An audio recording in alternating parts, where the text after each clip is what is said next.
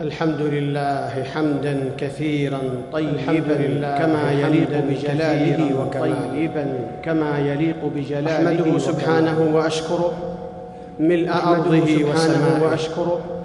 وأشهد أن لا إله إلا الله وحده لا شريك له أن لا إله إلا الله وحده لا شريك له وأشهد أن سيدنا ونبينا محمدا عبده أن سيدنا ونبينا لا يجارى في صيامه وصلاته ودعائه. في صيامه صلى الله عليه وعلى آله وصحبه صلى الله عليه وعلى أما بعد صحبه وأتباعه. فأوصيكم ونفسي بتقوى الله.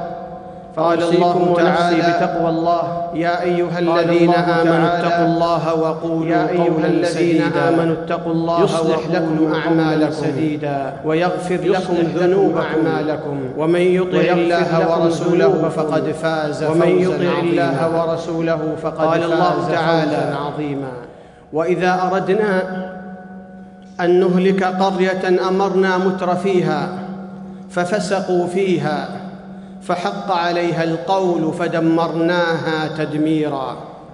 آية تحكي حال الأمم والمجتمعات ومآلها حين تجعل الترف ثقافتها وطريقته همها وبلوغ أقصى درجاته مقصدها بمعنى أن الأمة التي تغرق في الترف وتبطرها الرفاهية وتسعى وراء غرائب اللذات تتزعزع أخلاقها وتذوب قيمها وتنسلخ من مبادئها وتنسى الله والدار الآخرة وتدب فيها عوامل الانهيار. ومن دروس التاريخ أن الخلود إلى الترف والبذخ والانغماس في الملذات يجعل الأمة في حال اضطراب وتذبذب وضعف وتتسارع الوتيرة حين تستهزئ بالدين وترد تعاليمه وأحكامه. الترف داء عضال ومرض مهلك. إن استشرى في أمة ذهب بعزها وعلقها بالحياة الدنيا. وإن التصق بشخص كان ذلك إيذانا بضعفه وإعلاما بوهنه. الترف هو التوسع في ملاذ الدنيا وشهواتها والانغماس في الحياة ومجاوزة حد الاعتدال في التعامل مع النعم وبذل الجهد لبلوغ الغاية في حاجات اللذات الحسية. جل القرآن موقف المترفين المستكبرين من المرسلين وصدودهم عن الدين ومحاربتهم للهدي المبين هم الذين وقفوا للصد عن دعوة نوح عليه السلام وحجتهم أن الذين اتبعوه الفقراء الذين لا مال لهم ولا جاه فقال الملأ الذين كفروا من قومه ما نراك إلا بشرا مثلنا وما نراك اتبعك إلا الذين هم أراذلنا بادي الرأي وما نرى لكم علينا من فضل بل نظنكم كاذبين. المترفون هم الذين وقفوا للدعوة بعد نوح عليه السلام.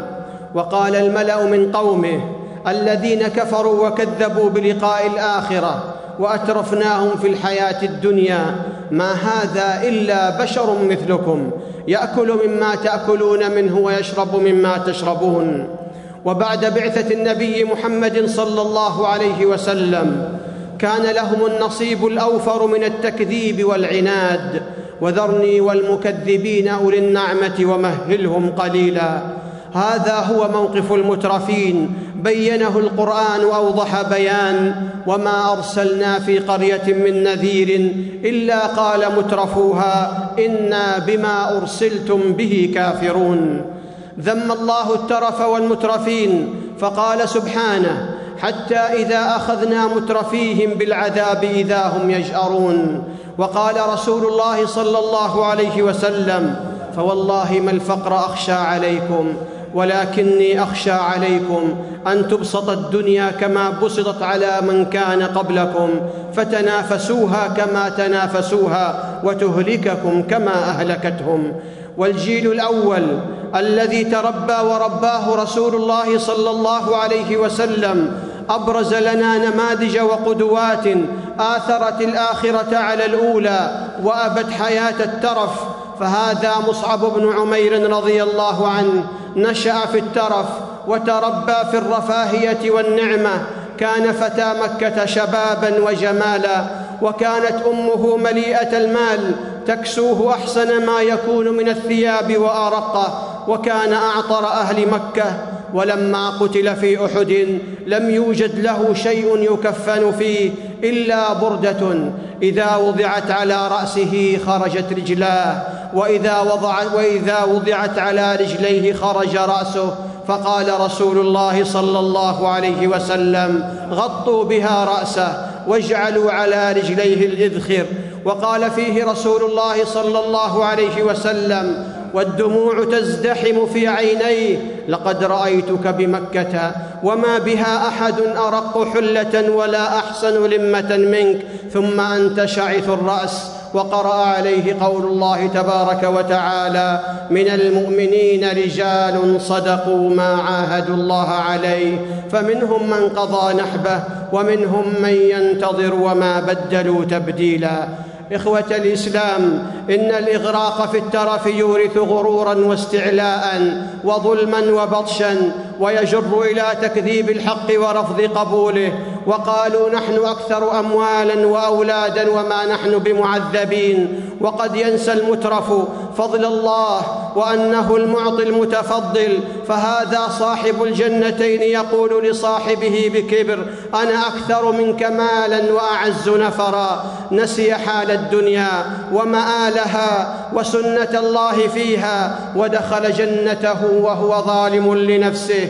قال ما أظن أن تبيد هذه أبدا بل نسي القيامة والساعة وجزاء الله العادل وما أظن الساعة قائمة ولئن رددت, ولئن رددت إلى ربي لأجدن خيرا منها منقلبا. قارون الذي أعطاه الله من الكنوز ومن المال ورثه ذلك طغيانا على قومه نسي نعم الله عليه وعظمته وقال بروح الاستكبار إنما أوتيته على علم عندي. الترف المهلك جعل فرعون ينظر نظرة المتأله على قومه. يا قوم أليس لي ملك مصر وهذه الأنهار تجري من تحتي؟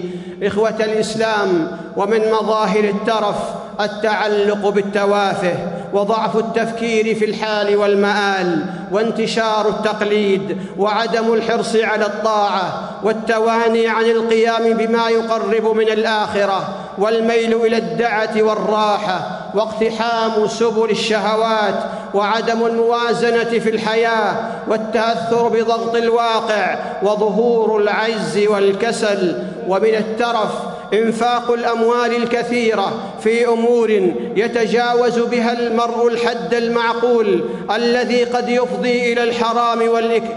الذي قد يفضي إلى الحرام والاكثار من المآكل والمشارب والبذخ فيها وبهذا تنقلب النعمة نقمة. قال الله تعالى كلا إن الإنسان ليطغى أن رآه استغنى. الترف عباد الله يبدد الأموال ويميع العزيمة ويذيب الإرادة ويورث العجب والغفلة ويجعل المترف يتفنن في تصيد المتع من كل وجه ويتسابق إلى ارتكاب المحرمات والموبقات فتصاب الأمة في ميدان التقدم بالركود والتنمية بالخمول لأن الهمم هبطت والطاقات استنزفت والنفوس أصابها البطر والطغيان كما تصاب القلوب بالقساوة. المترفون ينهكون الاقتصاد ويضعفون الإنتاج لأنهم يعيشون لأنفسهم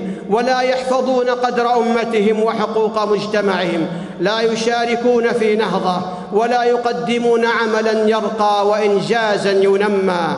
الإسراف في الترف يورث في النفس الجبن وقلة الأمانة والبخل والإمساك عن البذل في وجوه الخير والمترف المسرف في حياة له تظنه سعيدا. ولو كشفت خبيئة نفسه لرأيت وراء صدره هما عميقا.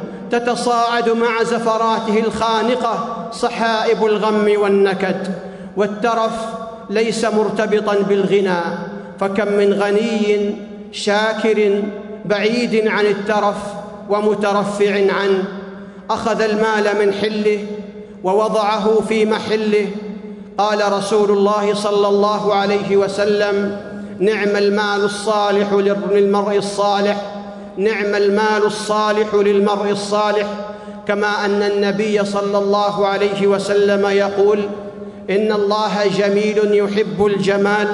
وقال إن الله يحب أن يرى أثر نعمته على عبده وقال كلوا واشربوا والبسوا وتصدقوا في غير إسراف ولا مخيلة ويقبل من الغني في التوسع ما لا يقبل من الفقير فعن عبد الله بن حميد قال مر جدي على عمر بن الخطاب رضي الله عنه وعليه برده فقال بكم ابتعت بردك هذا؟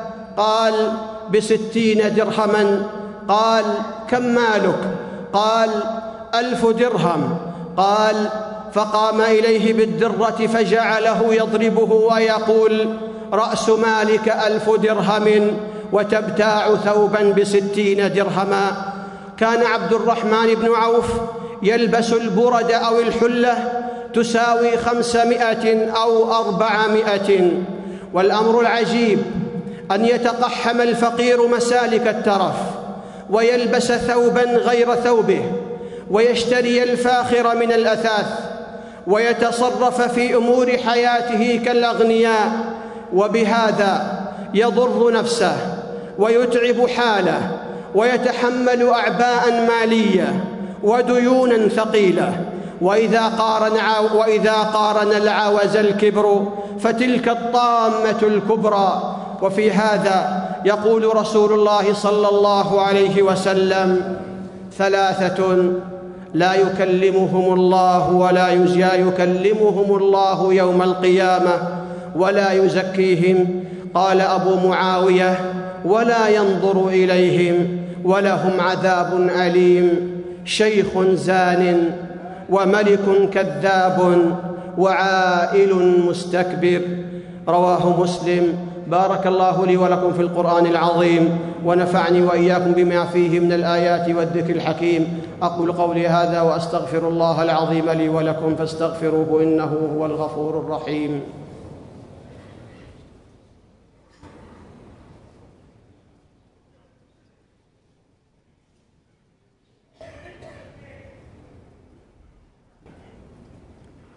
الحمد لله الذي بنعمته تتم الصالحات أحمده سبحانه وأشكره على فضله ونعمه المترادفات وأشهد أن لا إله إلا الله وحده لا شريك له إله البريات وأشهد أن سيدنا ونبينا محمدا عبده ورسوله عرج به إلى السماوات صلى الله عليه وعلى آله وصحبه أهل الهمم والعزمات أما بعد فأوصيكم ونفسي بتقوى الله.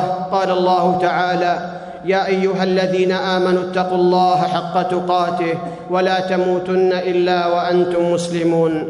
المبالغة في تنعيم الأولاد والمداومة على قصده تضعف هممهم في طلب العلم وتقتل عزائمهم وتصرفهم عن أهدافهم العليا وتسد أبواب المعرفة. وتجعلهم عبيدا لشهواتهم وملذاتهم وتذيب معاني الرجولة لدى الأبناء.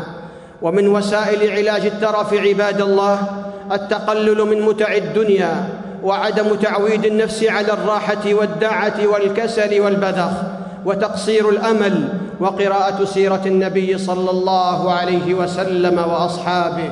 وترك بعض النعيم الذي يصبر عليه مع قدرته عليه ومشاركة الفقراء. مضت سنة الله في المترفين أن يهلكهم ويذيقهم العذاب الذين كذبوا رسل الله وردوا دعوة الله. قال الله تعالى وكم قصمنا من قرية كانت ظالمة وأنشأنا بعدها قوما آخرين فلما أحسوا بأسنا إذا هم منها يركضون. لا تركضوا وارجعوا إلى ما أترفتم فيه ومساكنكم لعلكم تسألون.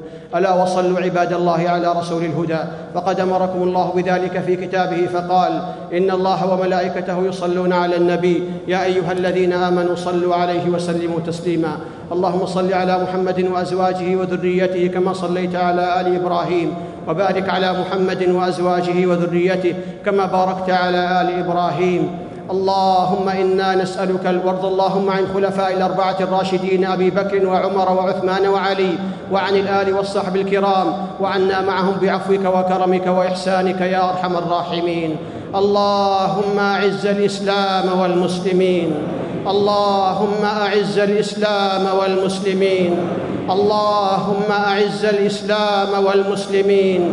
وأذل الشرك والمشركين. ودمر اللهم أعداءك أعداء الدين.